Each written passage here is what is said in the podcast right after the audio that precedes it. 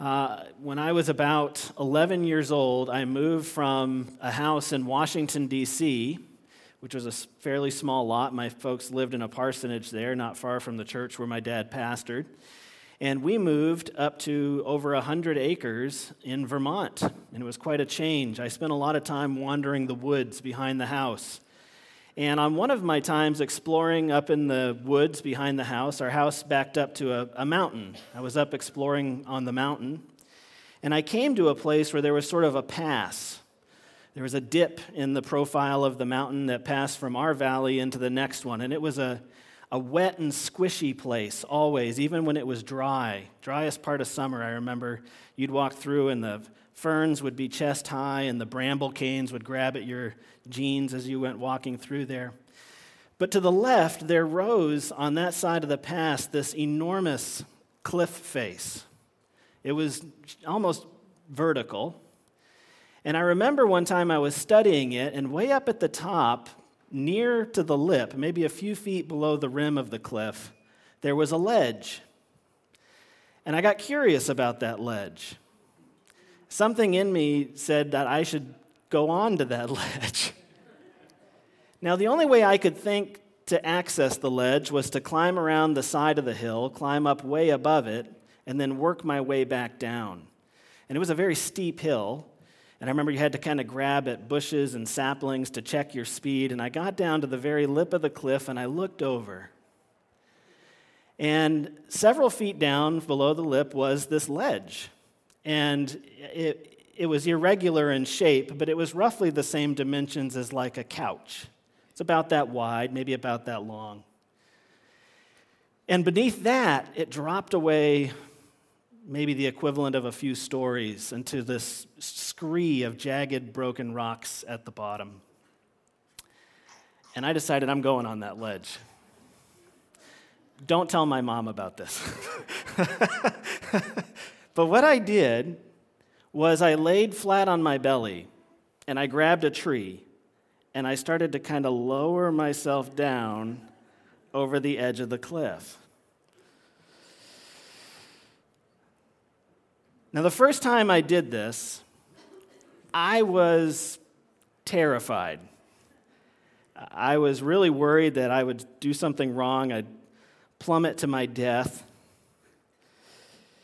But as I lay there on my belly with my legs dangling down over the edge, in that tense, scary, dangling time, it felt like my whole being was concentrated in my toes as they searched blindly for the feeling of that ledge. I mean, it was like every particle of my being was in my toes as they just felt, where is it? It should be there.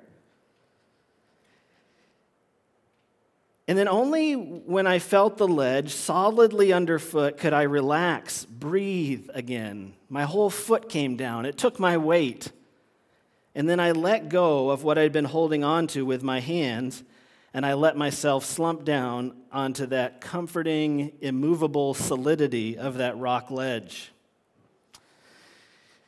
This reminds me of a story from the life of John G. Patton. John G. Patton was uh, one of the first missionaries to take the gospel to the people of the South Pacific Islands, and he was working on translating the Bible into their native language on the island where he was.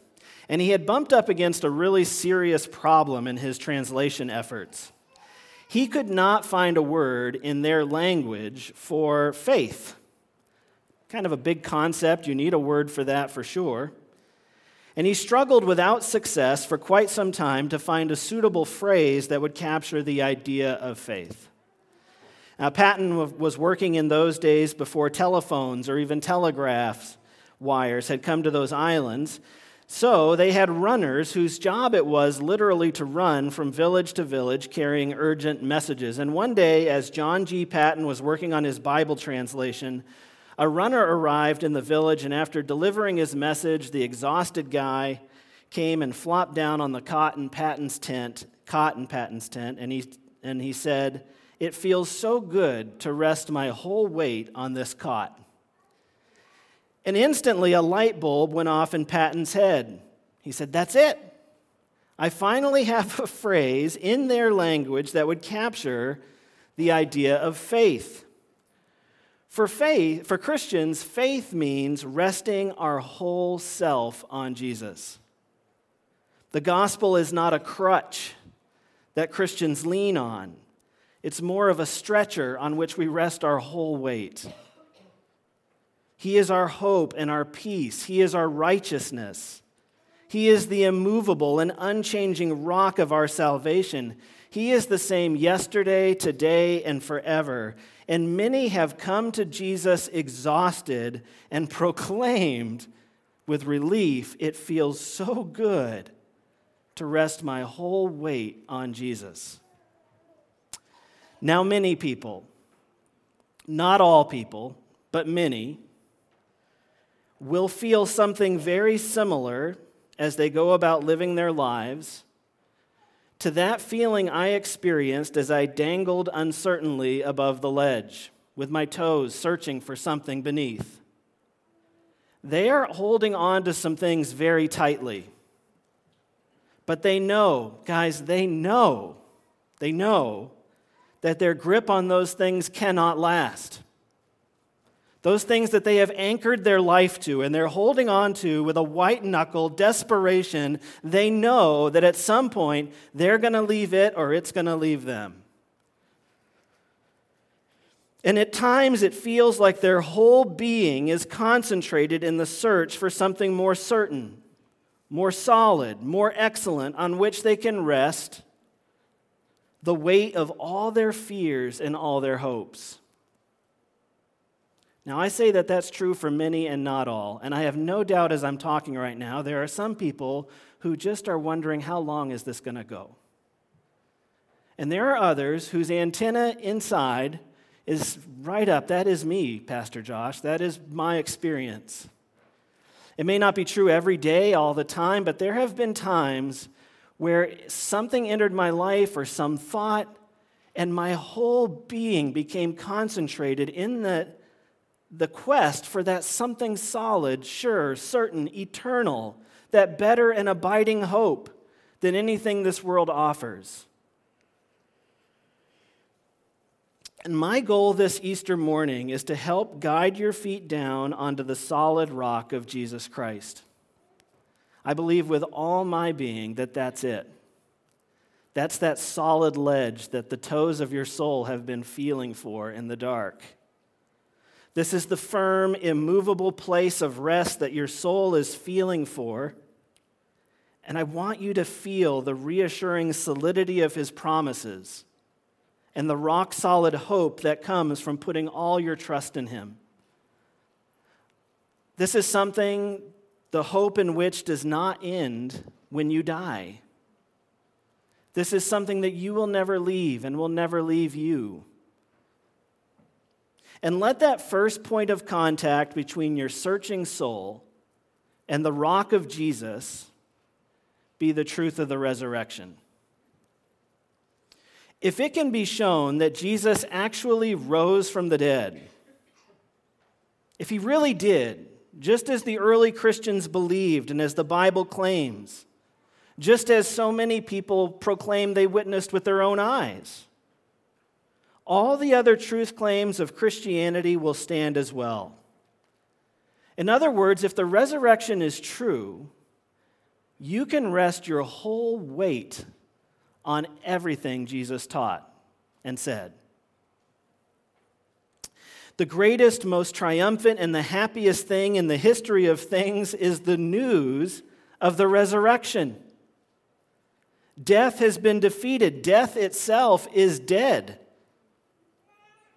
However, this news is so good. It is so over-the-top amazing that most people in this generation who have been left so jaded and cynical after being so often manipulated and who have been so often the victims of all kinds of misrepresentations from advertisers, political leaders, and people who just generally represent themselves and their agendas falsely. When you hear something as good as this, It's natural that people in our generation would instantly push back in their hearts and their minds with the old maxim, if it sounds too good to be true, it probably is. We have all learned the hard way to kick the tires whenever somebody shows up making extraordinary claims. And then along comes the gospel, the gospel message, making its appeal, appeal along lines that instantly trigger all kinds of red flags in our minds. First of all, we say it's free. Red flag number one, for sure. I personally think, and I mean this, guys, I mean this with all my heart, I think that churches would be more full of worshipers if the message of Christianity was that you had to work hard to attain favor with God. You got to put in more hours. You got to pay more. You got to do more, and God will see that and reward you. I think that would be a more appealing message to a cynic than it's free. The news that you're standing with God is not something you deserve or earn, but is a free, unmerited gift sounds, well, too good to be true. It sounds like the church is trying to sell the world something. At least that's how I fear it sounds when people hear it. I'm really afraid that when we preach the gospel, as the Bible says to, that it's a free, unmerited gift, I'm afraid it lands on the ears of the world like one of those unsolicited emails from a random Nigerian prince. It's free. You can have everything in the world. Just send me your bank account info. I think when the church comes to people with it's free, they go, yeah, but... But the gospel comes along, and in the words of Isaiah fifty-five one, come, everyone who thirsts, come to the waters. And he who has no money, come, buy and eat. Come, buy wine and milk without money and without price. And the world goes, there's no such thing as a free lunch. That's malarkey. You're a con man. You're misrepresenting things. If we could only say that heaven and glory and pleasures at the right hand of the Father forevermore can be yours, if you're willing to strive and pay the required price, I really do think, perversely, more people would respond to that message than the gospel truth, that all that and more besides can be yours only if you are willing to become poor in spirit and adopt a posture of needy, humble reliance on God and receive them as a free, unmerited gift. I think their hearts would rise to something more transactional, something in which they're more in control, something in which at the end of the day they could say, I checked the box- boxes and you owe me, God. It would put their cynicism to rest if they could pay a price or somehow demonstrate their worthiness. And then, then I'd take heaven. Maybe then it would be true. Of course, for a whole host of reasons, that can't be the way it happens. For one, what a low view of God that would reveal. God is perfect. And when I say he's perfect, I mean he needs nothing. You have nothing to give him. A vessel that is full cannot receive. It can only overflow as a blessing to others. God needs nothing from fallen humanity. And so why is it free? Why is it a gift? Why can't we earn it? Because he has no needs. He is self-satisfyingly excellent. He's contented and perfect in all his ways. You can't give him anything. He needs for nothing.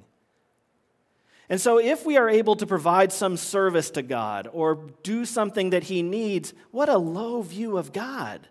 What a small God that he would be revealed to be. But also think about the outworking of that. It's a, it's a truth, it's a biblical truth that we are always becoming what we worship. We, what we revere, we end up resembling. And if you had a God who said, jump through my hoops, meet my demands, and then I will give you what you want, how would that translate horizontally in our relationships with one another? Would this be a community marked by grace and forgiveness? No. It would be a community marked by, you messed up, you better make it right. If that's who God is, it would gut all of the biblical commands, like in Romans where we're tell, told to welcome one another as Christ welcomed us, or in John thirteen where it says, as I have loved you, so you must love one another, or forgive as you in Christ were forgiven. We could go on and on and on. There's so many of these statements, but when we think about what Jesus did for us and what that means for what we should do for others, then it comes into light that we didn't deserve it. It is free. Even so, as we talk about the resurrection, I am fully aware of how this might land on the ears of some people.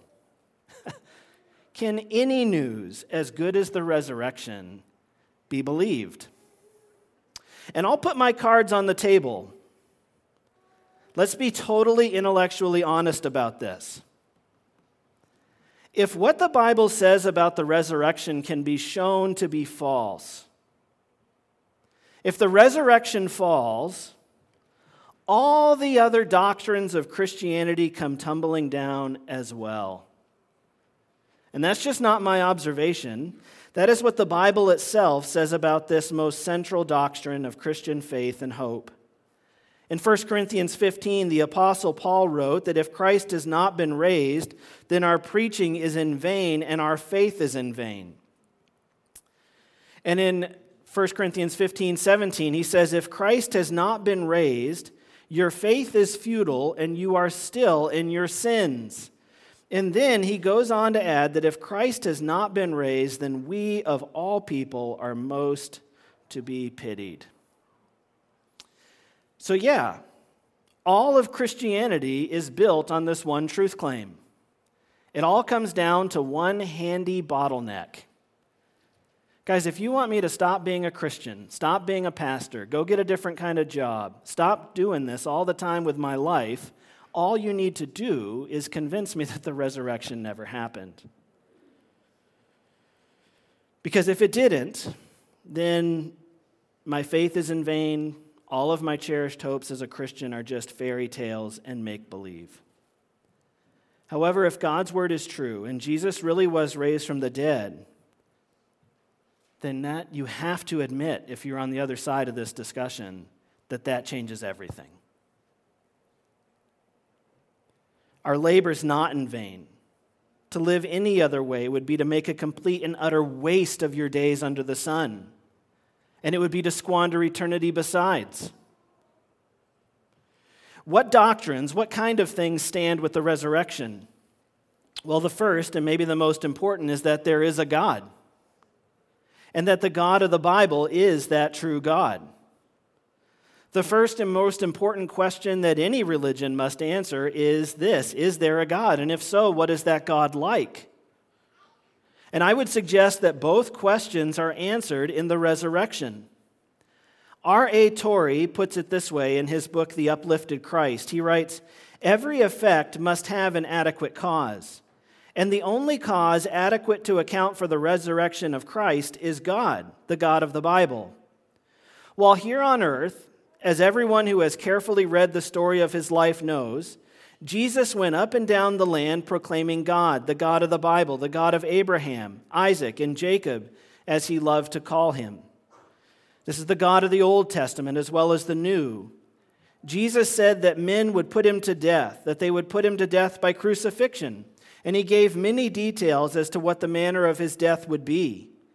He further said that after his body had been in the grave for three days, the God, the God of Abraham, the God of Isaac, the God of Jacob, the God of the Bible, the God of the Old Testament as well as the God of the New Testament, the God of all those words and all that they contain, would raise him from the dead. This was a great claim to make. It was an impar- apparently impossible claim. For centuries, men had come and men had gone, men had lived and men had died. And as far as human knowledge founded upon definite observation and experience was concerned, that was the end of them.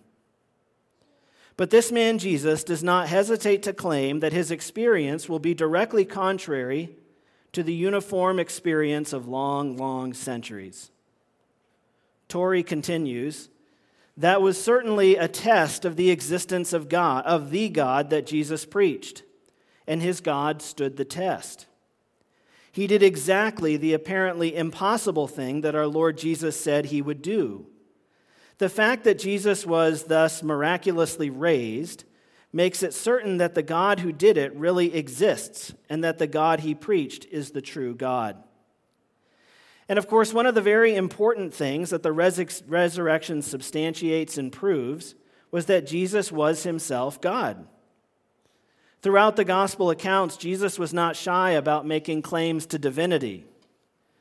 Back during our study of the Gospel of John, some of you might remember, we studied many such instances when he would make the outrageous claim that he and the Father were equal in their pre-existent nature. Do you remember when he told the outraged Pharisees and the temple treasury, before Abraham was, I am, and they took up stones immediately to kill him? How can you make such a blasphemous statement?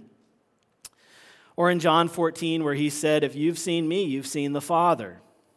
Many other such instances where Jesus made the clear, unambiguous claim that he was equal to God in divine essence, power, and even in his pre-existent nature. Now, those things that Jesus said, those claims to being God, they are either true or they are false. Either he is who he said he was, or he's a liar or a crazy person. Furthermore, if he is a liar, then those claims are more than just incorrect.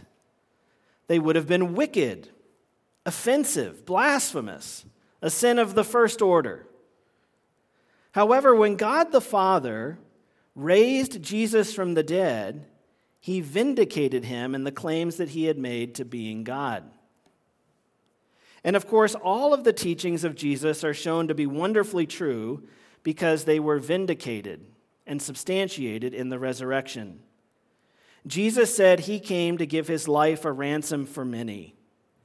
He said, I am the resurrection and the life. Whoever believes in me, though he die, yet shall he live. Our future-looking hopes for a future resurrection and reward and glory are tethered to the historical truth of Jesus' own bodily resurrection. So the resurrection, if true, again, vindicates Jesus and the entirety of his message. If the resurrection stands, the good news of the gospel is therefore true, and so too is the foundational basis of our hope in Jesus. And, and I'll again, I'll, I'll own it to be true that if it's not, then all of my evangelistic efforts down through the years, though well-intentioned, would have been virtually indistinguishable from hitting send on an email from a make-believe Nigerian prince. It's true. So that, that's the lay of the land this morning. That's the stark conversation we're having.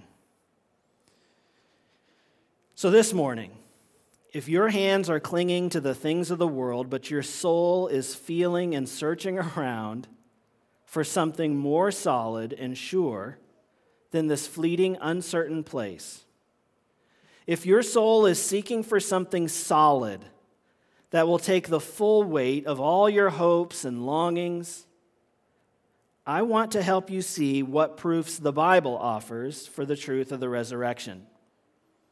And my prayer is that God would use our time together this morning to help you let go and slump down and let Jesus carry the whole weight of your soul. The first, and I'm I'm going to be appealing to the Bible. I think some Christians might say, you know, that, that we believe in the resurrection on the basis of faith, and maybe we don't need any proofs from the Bible. And I suppose there might be some kernel of truth in that. I think at some point what is needed is faith.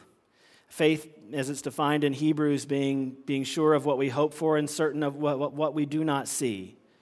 And apart from a faith that's given to us as a gift from God, Um, I don't think any of these proofs I'm about to show you will be any help.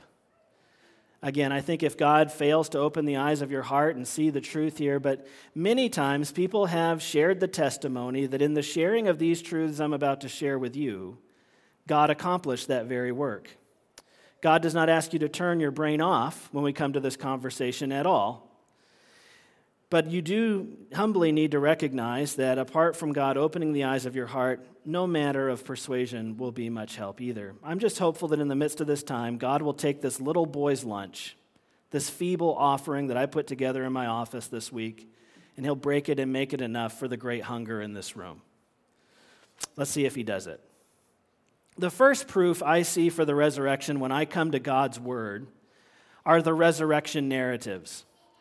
Uh, we're all shaped in different ways by our experiences in life, and part of the way God shaped me as a human being, and maybe as a pastor too, is that along the way, he decided to have me go into this detour of training in police work. And part of my training in police work, and I think it, when I was actually in it, I had a fairly well-tuned uh, radar for lies. I could, I feel like I had a sense for when I was being lied to. I remember one night I went to a car wreck. This car had gone off the road, and I got there, and there were three young guys in the car, and I took each of them in turn into my cruiser and got their statement from them, alone. And their statements were almost word for word the same. And when I compared those three statements, and they were exactly the same, I did not feel confirmed that, oh, they're all telling the same thing, it's true. I came away going, before I got here, they said, okay, here's our story. I mean, they had the same phrases in their statements. And big time red flag. Ended up that they was they had told me a, a total bunch of lies. But here's something I want you to see. The Bible contains four different accounts of the resurrection. One for each of the Gospels, one in Matthew, one in Mark, one in Luke, and one, of course, in John. And it's clear if you read them that these accounts were created independently from one another. These guys did not sit down and get their story straight. There's lots of details which I don't think they contradict one another, but seemingly on face value when you read them, you go, oh man, they should have had a conference or something and nailed out the story the way so that it would flow more logically in everybody's minds when we read it. Their accounts differ from one another. They contain different details. And although they do not truly contradict one another, they do in places appear to be contradictory. For example, when writing about when the women arrived at the tomb, Matthew says it was toward dawn of the first day of the week. Mark says it was very early on the first day of the week. Luke says it was at early dawn, and John says it was still dark. Now, if they'd sat down and said, okay, when did they show up? These sort of discrepancies or seeming discrepancies would not be there. Even so, these kinds of statements, which at first blush might look like discrepancies, are shown not to be when you think about them a bit. Although John says it was still dark, he probably doesn't mean that it was pitch black, any more than Luke meant it was full noonday sun when he said that it, it was already dawn. It's also possible that the women left while it was still dark, as John says, but arrived at the tomb after the sun had dawned. They've had some transit time between when they left and when they got there.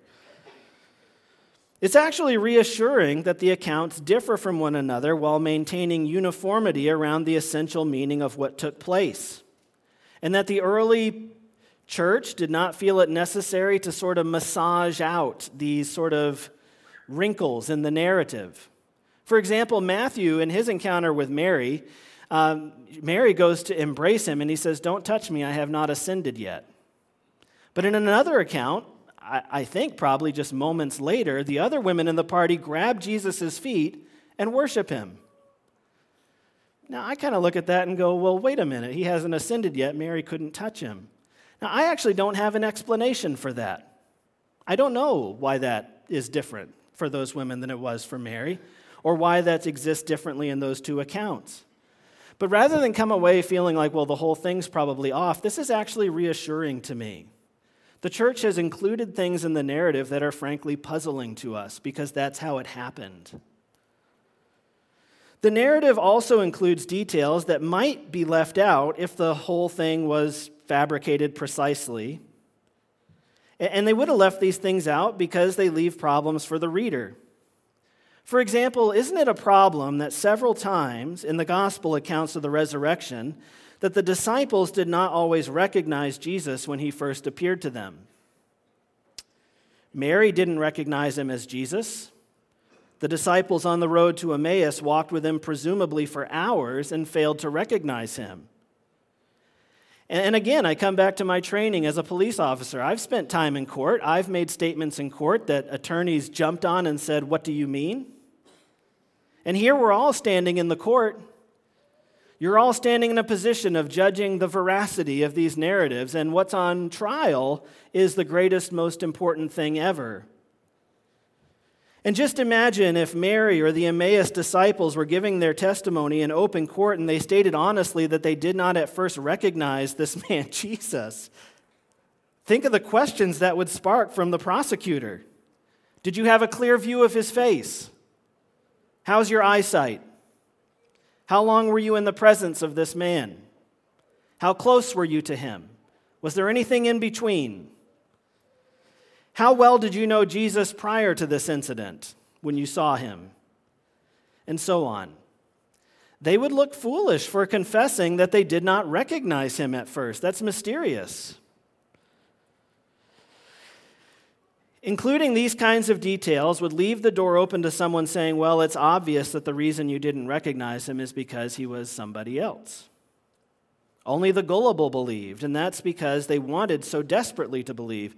What other, whatever can be said for that argument, the point I am trying to make is that the reason why such details were allowed to remain in the account is not because they were helpful in supporting the argument that Jesus was resurrected, but because that's what happened.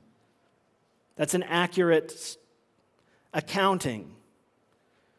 Jesus, for reasons that are mysterious, disguised who he was from their human eyes for a time. One more example, and then I'll move on. The first witnesses to the resurrection were women. I want you to think about this. Guys, this is something that does not land on our ears in our culture today as something significant, but would have been a major problem for the story of the resurrection in that culture at that time. Guys, women could not even testify in court. It was a non-opinion. They were not authoritative in the public discourse in that culture at that time. And this is significant because the very first witnesses to the resurrection were women. If you were going to sit down and say, okay, guys, let's come up with a story, and it's really important that it be believed. We're going to start a religion. Got to get it off on the right foot. No, no, just, just think with me about, um, again, I, I've talked about this before, but if you've ever watched like a documentary about U F Os, uh, you, you know, some hillbilly from the backwoods is not as good a story as if you can get a doctor or a police officer, somebody like that to say, yeah, I saw it. Okay, now just translate at that into that culture at that time. If you're going to start this story off, you cannot pick worse first witnesses than this group of women. What a poorly concocted plan to deceive the world. When the women first reported to the male disciples that they had had a personal encounter with the risen bodily Jesus, they were not at first believed. Look at it in your Bibles. They did not believe them because they were women. If this was all a hoax, women would not have been very compelling witnesses at that time. And maybe it's too much to say they didn't believe them because they were women. Thomas didn't believe the guys. Thomas said, listen, guys, unless I see the holes with my own two eyes, unless I stick my finger in there, it's I'm not going to believe. So maybe that's too much. But again, I just say that if this was a, a coordinated effort to deceive, it's a poorly planned one, if that's true. And there are other examples from the various resurrection accounts that demonstrate convincingly that these four gospel narratives about the resurrection were created independently, but the core essential truth of what's communicated is the same. They are not designed in a calculated way to deceive. I think we can be reassured as we study these four different accounts. A second proof for the resurrection is this, and it's the empty tomb. Now on the first day of the week, here I'm reading from John twenty, verses one through ten. Now on the first day of the week, Mary Magdalene came to the tomb early while it was still dark and saw that the stone had been taken away from the tomb. So she ran and went to Simon Peter and the other disciple, the one whom Jesus loved, and said to them, "They've taken the Lord out of the tomb, and we do not know where they've laid him." So Peter went out with the other disciple, and they were going toward the tomb. Both of them were running together, but the other disciple outran Peter and reached the tomb first, and stooping to look in, he saw the linen cloths lying there, but he did not go in. Then Simon Peter came, following him, and went into the tomb.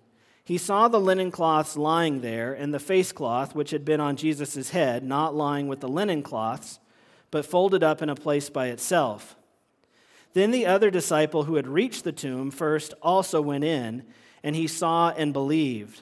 For as yet they did not understand the scripture that he must rise from the dead.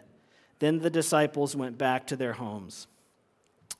The empty tomb is, is a proof for the resurrection. One of the questions we have to ask is, why was the stone rolled away? Later in the gospel narratives, when the disciples are locked for fear behind closed doors, Uh, Jesus just appears to them in the room. He did not access the room by way of opening the door. These things are not an obstacle to him. The stone was not rolled away so Jesus could exit. It was rolled away so that his disciples could peer in and see that he wasn't there. The empty tomb is a very important proof of the resurrection. And lots of people down through the years have tried to answer it, that he was stolen by the disciples, that for whatever reason other people took his body and removed it. And uh, that debate may rage. In fact, the, the guards who um, were stationed at the tomb were, um, according to the biblical account, were paid off to say just that, that that's what happened. But the empty tomb is certainly a proof. But another proof that's hidden here in this account is the not-so-empty tomb. It's the matter of these grave clothes. Um, I always, this was a throwaway detail for me, forever, until fairly recently, actually. But when a body in that day was embalmed, they, they wrapped the body mummy-like, round and round and round, in cloths. And then they would put spices all in the cloths. And here's what I think Peter and John witnessed when they looked into the tomb. They didn't see the, cloth, the cloths sh- pulled away and spread around on the floor like they had been. They were still in the shape of the body. I think Jesus disappeared out of them, and what was left, almost like the shell of a cicada on the tree, was Jesus' form in outline without a body inside of it. Would have looked more like an art exhibit than what I always imagined, which was that they'd been taken off, unwrapped, and disposed of in a corner or something. I think when this is when it says of John that... Um, that when he saw the linen cloths folded up in a place by itself, that when John saw that, he believed. When he saw the cloths, it said, he believed. What did he see? I think he saw not that the cloths had been removed from a body, but that the body had been removed from the cloths. And the cloths are still there in their shape, in the form of the body, with the body not present. And this was powerful proof to John that something supernatural had happened. Another proof of the resurrection that the Bible offers us is that there were many witnesses. According to the Bible, over five hundred people saw the resurrected Jesus with their own eyes. This number includes Jesus' followers, but also people like Paul, who were opposed to him, and Thomas, who was openly, verbally skeptical that all this could even be true. Again, unless I see the holes and stick my fingers in them, I will never believe, he told the disciples. And Paul, well, we'll get to Paul in a minute.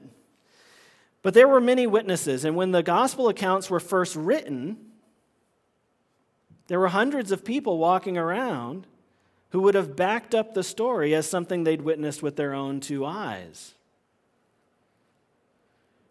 They were not hiding the cards. They were naming names. Something else we see here is that it was a bodily resurrection. I don't know if this is a proof of the resurrection, but something that's very important to keep in mind. Again, speaking of Thomas, Thomas wasn't there when Jesus appeared to the first disciples. For me, this has always been proof that different people mourn in different ways. You know, some people, when something terrible happens, they lose a loved one, they just want to get together with everyone they know. Other people just want to lick their wounds in private. I think Thomas was that kind of guy. After Jesus was crucified, all the other disciples, they get together, and Thomas, he's like, I can't even be around the scene for a while, guys. I need some time. So Thomas wasn't there. But in John twenty, verse twenty-four, it says, Now Thomas, one of the twelve, called the twin, was not with them when Jesus came. So the other disciples told him, We have seen the Lord. But he said to them, Unless I see in his hands the mark of the nails, and place my finger into the mark of the nails, and place my hand into his side, I will never believe. Eight days later, his disciples were inside again, and Thomas was with them. And although the doors were locked, Jesus came and stood among them and said, Peace be with you. Then he said to Thomas, Put your finger here and see my hands. Put out your hand and place it in my side. Do not disbelieve, but believe. And Thomas answered him, My Lord and my God. Jesus said to him, Have you believed because you have seen me? Blessed are those who have not seen and yet have believed. Uh, here's the thing I want to point out here that's so important, is that Jesus was, in his resurrection, was corporeal. He wasn't resurrected in spirit. He wasn't resurrected in the hearts and the minds of his believers. He wasn't resurrected in the Gnostic sense that there was some sort of a spiritual continuation of his mission. Jesus was physically, bodily resurrected. And he lives even now in heaven in a physical form. The only man-made thing in heaven are the holes in Jesus. And this is a hopeful, helpful thing for us who have ever lost a loved one or who fear death for ourselves. The Bible says that just as Jesus was resurrected, so too will all those who have put their trust in Jesus for salvation. And that means a physical, bodily resurrection when Jesus returns. First Thessalonians four, But we do not want you to be uninformed, brothers, about those who are asleep, that you may not grieve as others do who have no hope. For since we believe that Jesus died and rose again, even so, through Jesus, God will bring with him those who have fallen asleep. For this we declare to you by a word from the Lord, that we who are alive, who are left until the coming of the Lord, will not precede those who have fallen asleep. For the Lord himself will descend from heaven with a cry of command, with the voice of an archangel, and with the sound of the trumpet of God, and the dead in Christ will rise first. Then we who are alive, who are left, will be caught up together with them in the clouds to meet the Lord in the air. And so we will always be with the Lord. Therefore, encourage one another with these words.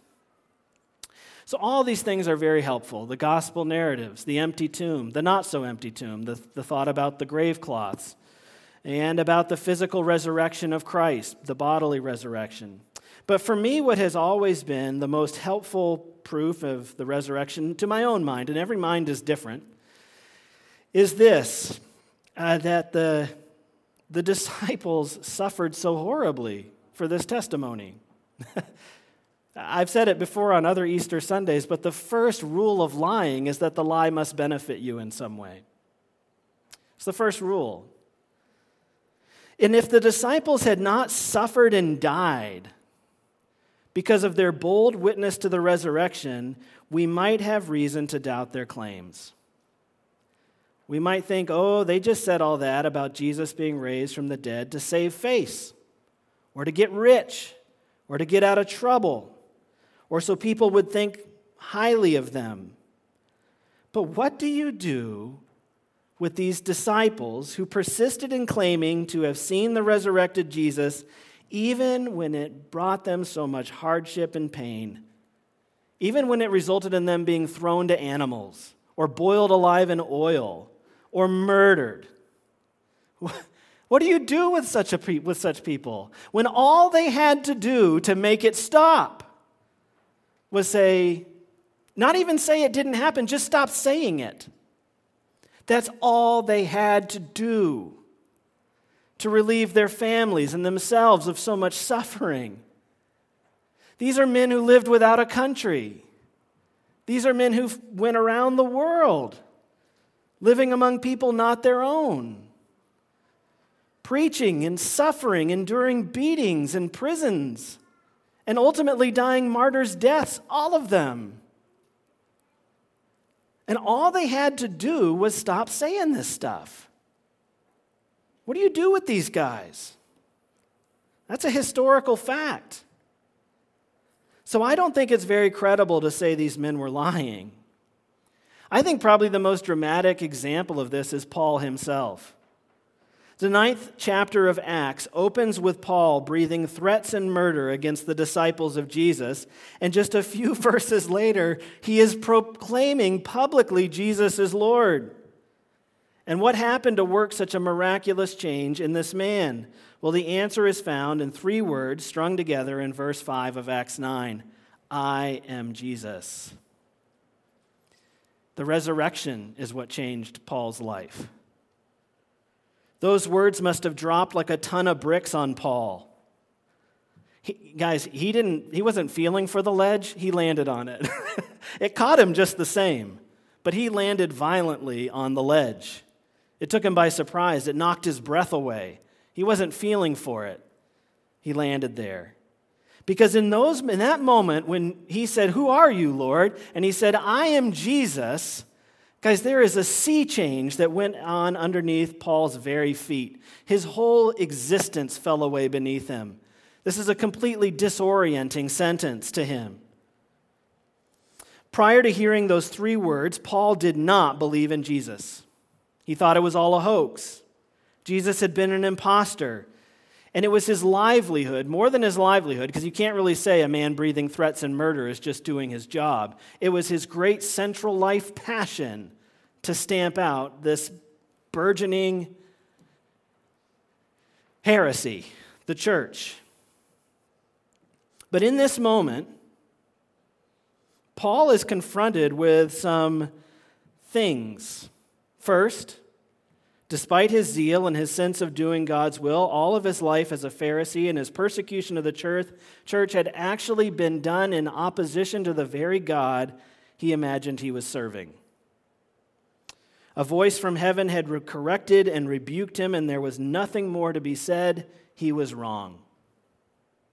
Second, he could not escape the fact that the Jesus who he believed to be dead and whose followers he had been persecuting was very much alive, and has to be reckoned with because he had been vindicated by God in being resurrected. So Paul, who had been a persecutor of the church, now joins the persecuted and becomes a proclaimer of Jesus as Lord and Savior.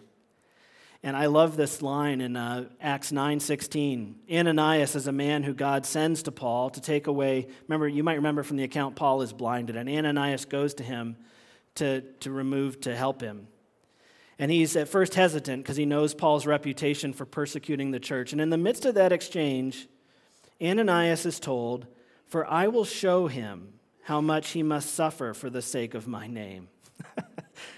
Why does Paul have to suffer? That's a terrible thing, right? Well, because he was going to be testifying to the truth of the resurrection. And if there was anything to be gained from that proclamation, people would say, see, that's why he's saying it. Paul is exhibit A in the proof that the, the, the disciples, the apostles, those people who physically witnessed Jesus with their own two eyes, had to suffer much in proclaiming that truth. Because if anybody said he was enriched, or even something as small as he got a girl, or something like that, they would just latch onto that as the reason he said it. But no, I will show him how much he must suffer for the sake of my name. Makes me glad I'm not an apostle. But it does raise a question, which is this: am I living as a proof of the resurrection in my own life? Those are all proofs, but what do my kids see when they look at my life? Uh, why did Paul live the way he did?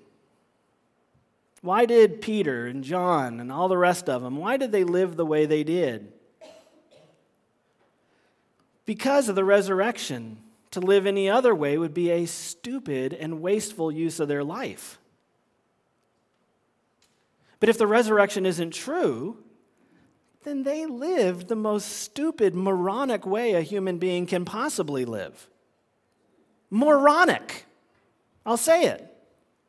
It would be stupid to live the way they did if what they proclaimed didn't happen and wasn't true.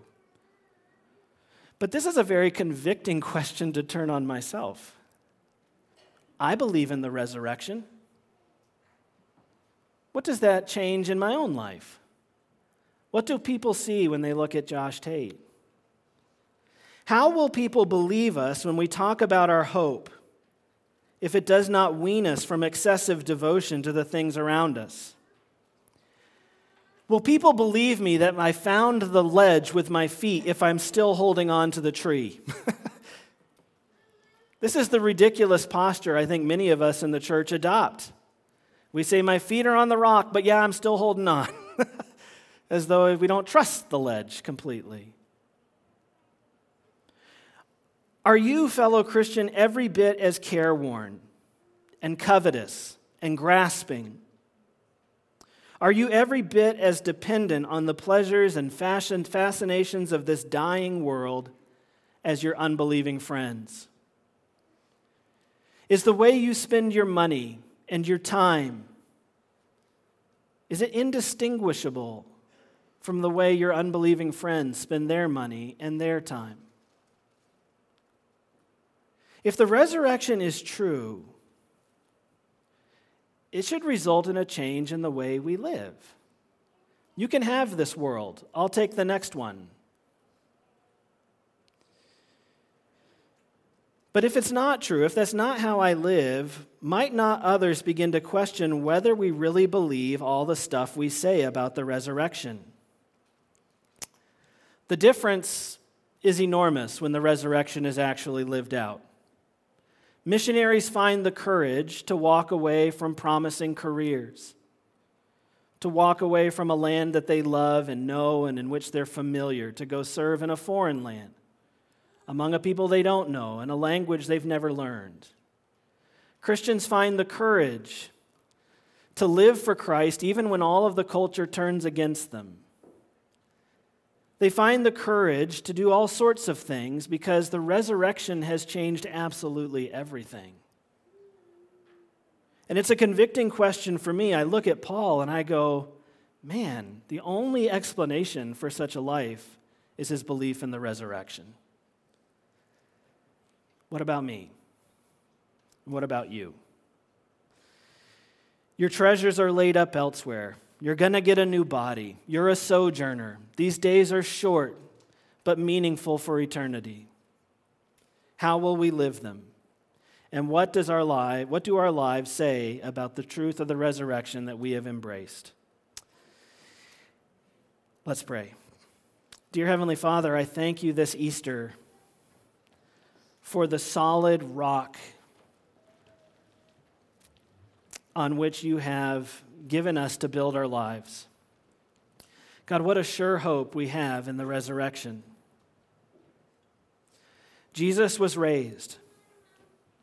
And God, that fact has changed absolutely everything. Now, I suppose a person could disagree with my findings. They could disagree with a Christian who has put their whole weight on the truth of that statement, that Jesus was resurrected, and those who put their trust in Jesus will likewise be resurrected. That can be disagreed with, but it cannot be ignored. Because if it is true, then it changes everything. And if it's not true, then God, Christianity is not just incorrect, it's wrong. But Father, I believe that you vindicated all of the wonderful promises in Scripture in that great moment, that great and glorious moment when Jesus was resurrected from the grave. We thank you for so carefully preserving the story in your word. Thank you for preserving it as it was, even when as it was raises questions in our minds and we don't understand it all completely. Father, we thank you for the empty tomb. We thank you, Lord, not for the grave cloths that were removed from your body, but from the body of Jesus, but from Jesus' body that was removed from the grave cloths. We thank you, Lord, for the witnesses who suffered even with their own lives to maintain, God, the hope and the witness to the resurrection. I thank you especially for the twelve. And God, all that they had to endure so that we might have our hope today in Jesus. Father, and I pray, Lord, for us as we go out from here this Easter, that you would help us to live differently in light of the resurrection truth. God, you have worked an amazing thing. And Father, I pray, Lord, that your people here at State Road would live in a way that demonstrates clearly that we believe in the coming day of resurrection, when every grave will be robbed. God, when all of our hopes will be vindicated, when the risen Lord will return in glory to take home with him all those who have put their trust in him for salvation. Father, between that, this day and that day, Father, I pray that you would help us to be faithful as your church in the midst of these days in this place, to proclaim as your church always has, that Jesus has been raised from the dead and everything is changed because that's true. In Jesus' name, amen.